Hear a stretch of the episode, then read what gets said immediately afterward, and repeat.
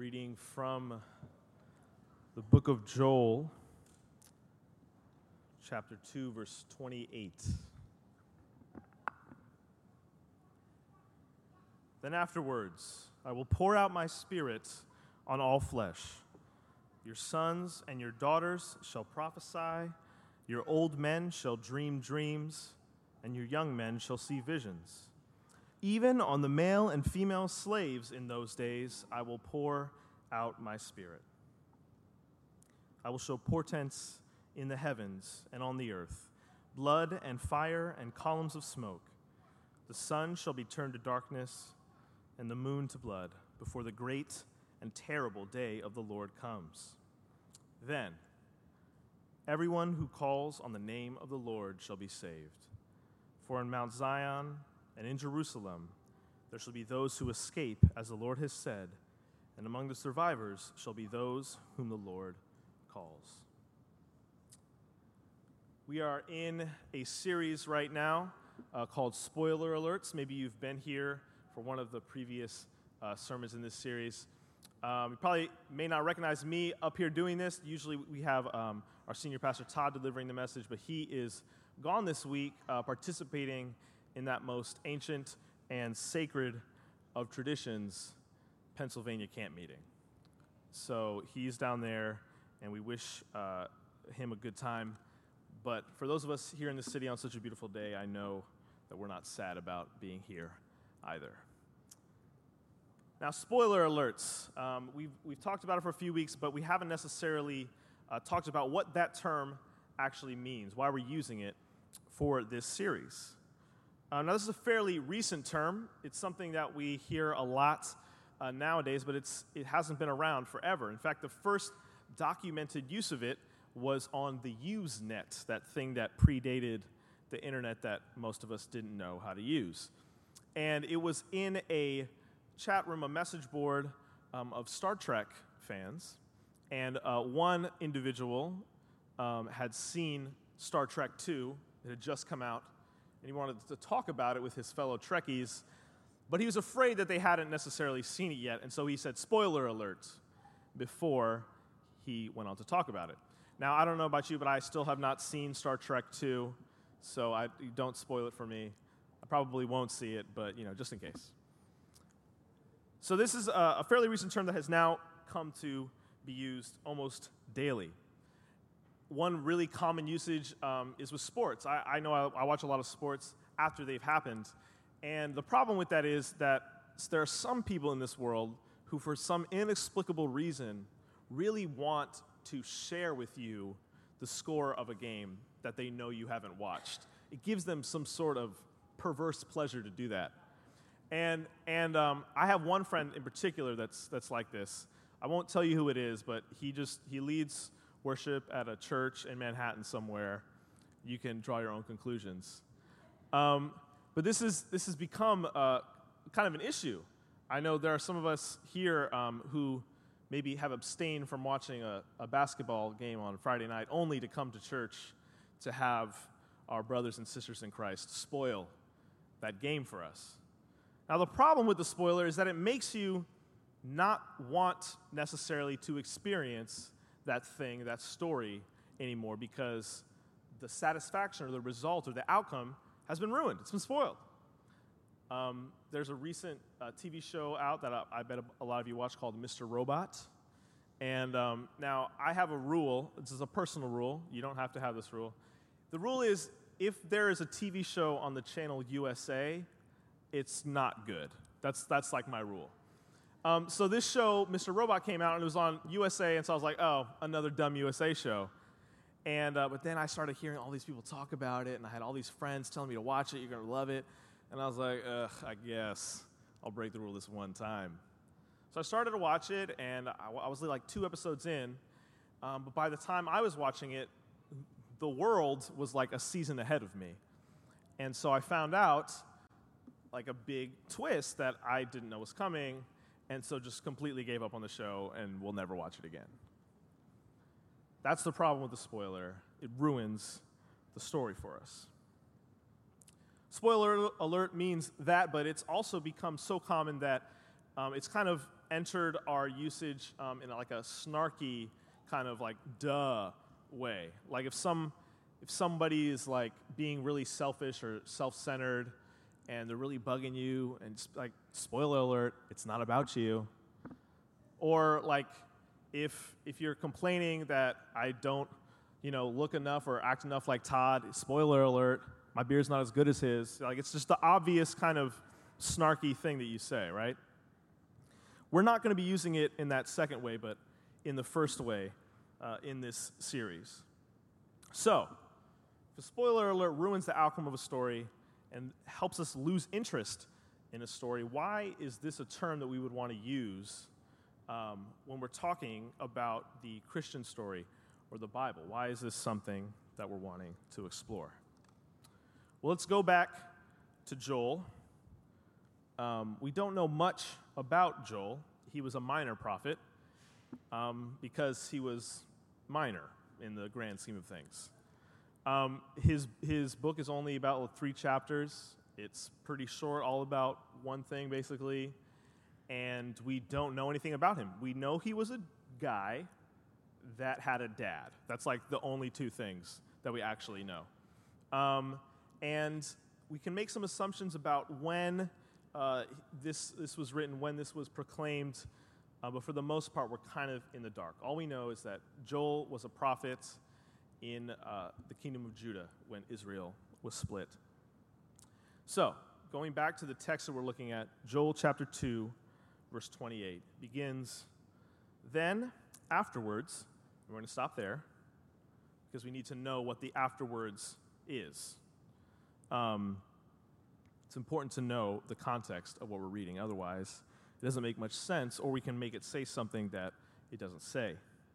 So let's go back before to the first two chapters of Joel, and um, in some Bibles you'll see, like in different sections, they'll have that like heading that kind of describes what you're about to read.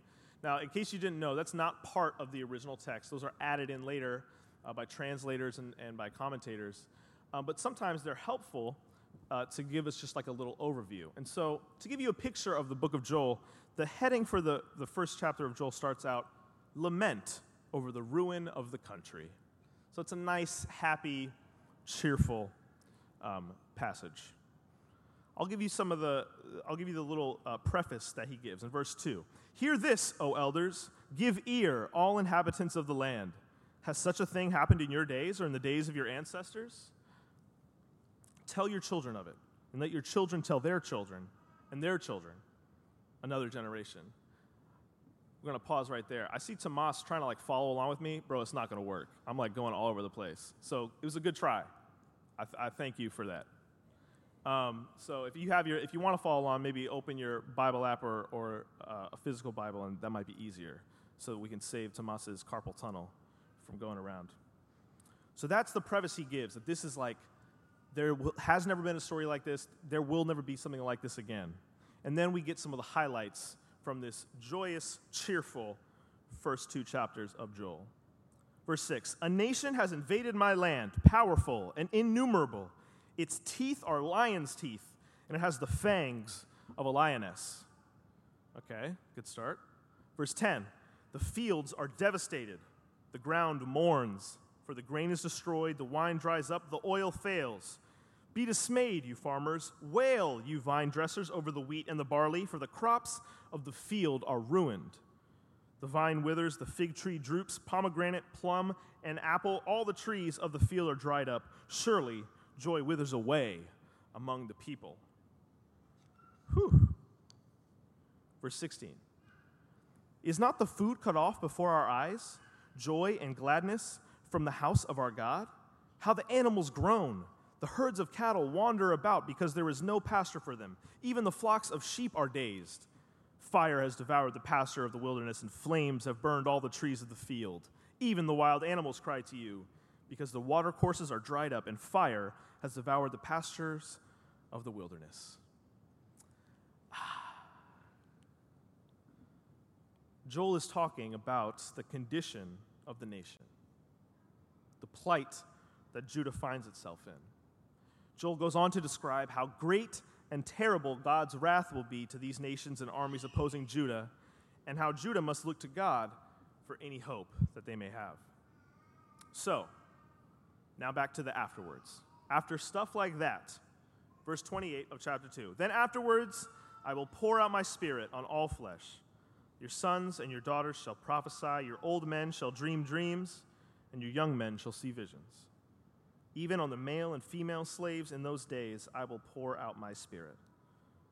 I will show portents, a great word that we don't use, but it's still good, like omens or signs or signals. I will show portents in the heavens and on the earth, blood and fire and columns of smoke. The sun shall be turned to darkness and the moon to blood before the great and terrible day of the Lord comes. Then everyone who calls on the name of the Lord shall be saved. For in Mount Zion and in Jerusalem there shall be those who escape, as the Lord has said, and among the survivors shall be those whom the Lord calls. This is some juicy stuff. It's got all the words that Christians like to look at and try to dig deeper. And if we're honest, there's a particular type of Christian that gets really fired up about these words, and that would be Seventh-day Adventists. See, we've got all the things we like. We got dreams, visions, prophecies, the pouring out of the Spirit, portents, blood, fire, columns of smoke, the sun turning to darkness, the moon turning to blood. It's passages like these that get people searching for the hidden meaning that this is referring to. We look for the things happening around us to see if maybe this is talking about something that we can see. These are the things that surround the great and terrible day of the Lord. So maybe that day is just around the corner. Now, we know that Joel's prophecy was given to and, and, and for a specific people at a specific time. The people of Judah had enemies around them and uh, had been in exile and, and all sorts of, of stuff. And so we know that these words apply to them. But as, as Christians, we also think that Scripture, the Bible, is valuable to us today. So what does this mean for us? What is this teaching us? Maybe this is a prophecy about the end of time. That's a very common interpretation of this passage and ones like it. So let's put ourselves in the shoes of different people hearing this prophecy throughout history. So you've got the Judeans listening to Joel when he first gives it. Let's fast forward to um, like the early Christians. Uh, most of them were Jews that were well-versed in their scriptures, and so they would have known this prophecy. Um, and these uh, particular new Christians were experiencing a lot of stuff that they found parallel to this passage. They were being martyred, they were sacrificing, um, and they were seeing signs about this terrible day of the Lord that was going to come, a day that they thought would be in their lifetimes, back two thousand years ago. So then, let's fast forward a little bit further. Christianity has begun to spread. In some places, it's the state religion. It's a symbol of power. In some places, it's the complete opposite, persecuted and and um, and hidden. And so there are people saying, in both of those situations and everywhere in between, this is talking to us. Surely, the Black Plague is a sign that we are about to experience the great and terrible day of the Lord. Surely, these wars and these crusades are, are portents or signs that this is happening now. Fast forward a little bit more. We get to the eighteen hundreds. We're in Northeast America, and there's a group of people um, who are committed Christians, and they're really into dissecting and learning about the Scripture.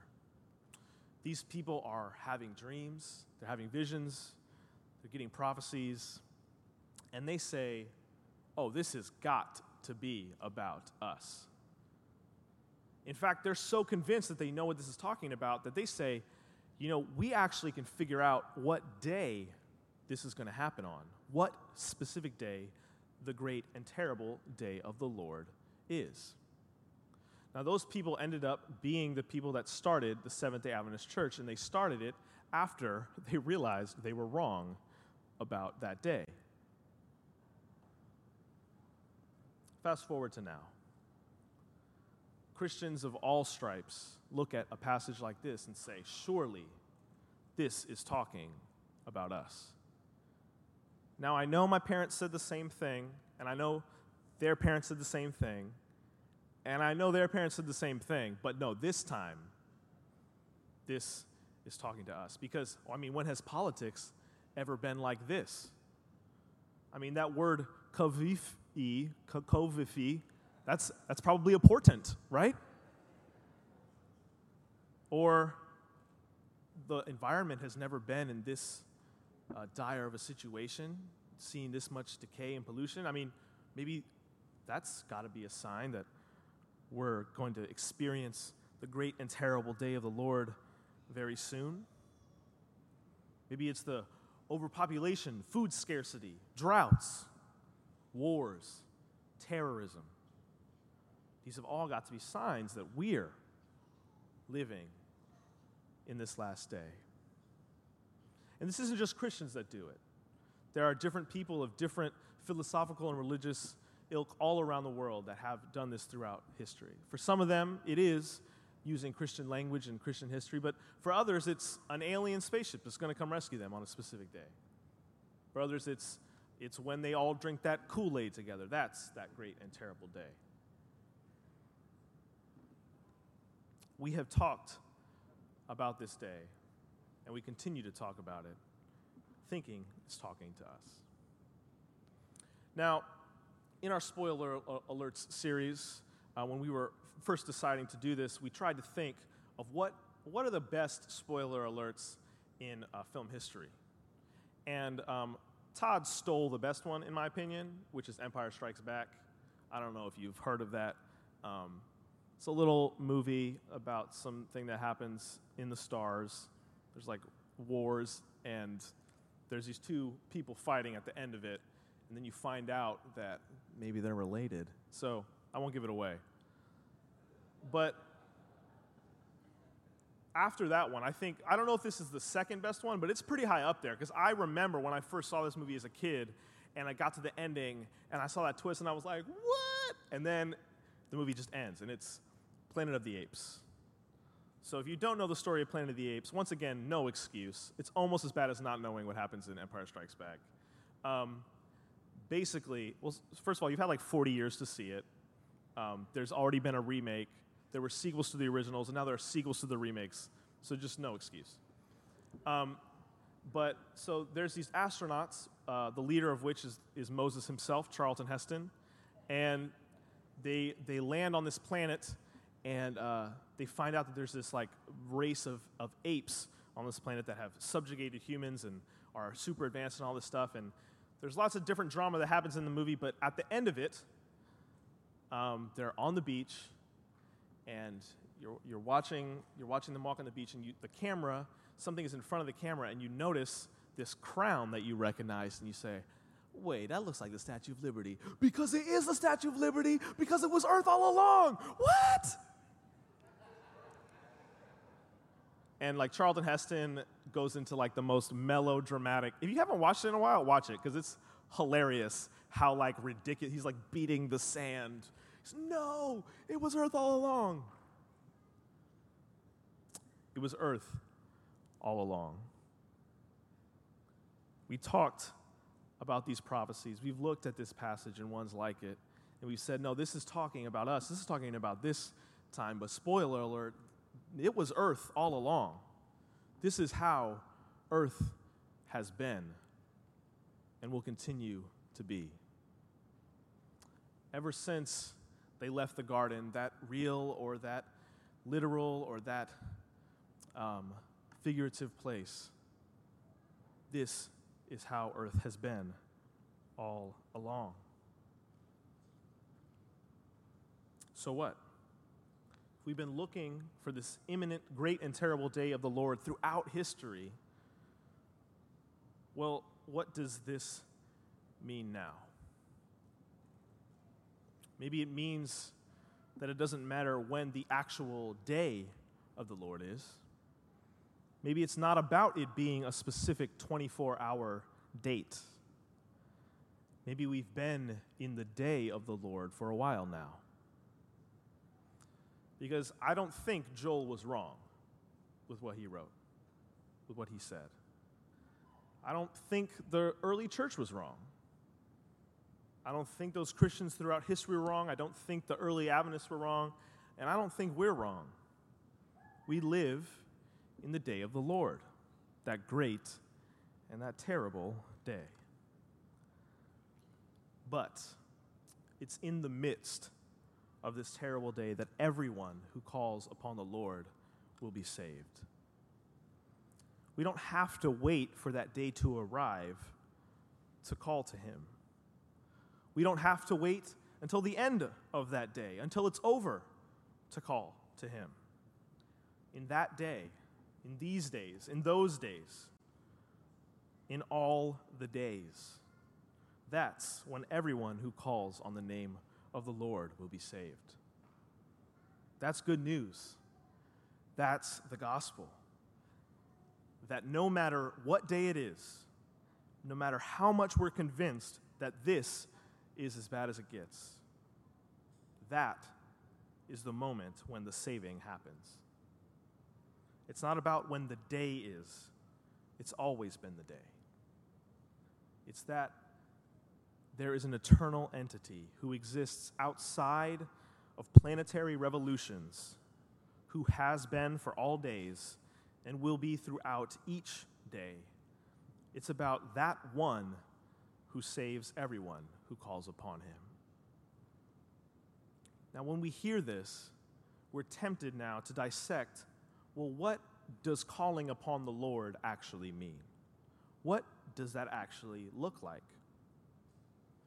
And this question actually helps us develop specific theologies that are important to a lot of us. This idea of the remnant, that there will be this group of people who they're the ones who call upon the Lord in the actual right way as an example for everyone else. Or this idea of seeing marks and determining what side of the battle you're on. And if you have one mark, then you're actually able to call upon the Lord. And if you have another, you're not. Or dissecting which and determining which behaviors prohibit you or give you the opportunity to call upon the Lord. In fact, we're so good at trying to answer this question that when we realize, oh, wait, it's not about this question, it's about what God has done for us, we still find a way to turn it around and make it about us. We say words like sanctification, and that if you're not being continuously sanctified, well, then that's proof that you haven't actually called upon the Lord. But spoiler alert, it doesn't matter if you can discern the call. Just call.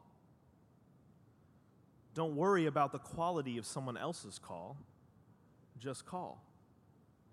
Because everyone that calls on the name of the Lord will be saved. It's not about how good of a call, how worthy of calling you are. Whether you're in a place or not in your life where you can discern if you even have the ability to call. It's not about us. It's not about who's calling on the name of the Lord. It's about the one doing the saving, the one hearing those who call upon him. So, why do we want to spoil the end of this story? Because it's the greatest ending there is. How could we not want to spoil it for someone else? It's the best ending. Because the story is about people throughout history who try to make it work, but they keep failing ultimately. It's about individuals who thought they needed to try harder. It's about religious followers who needed to be more pious.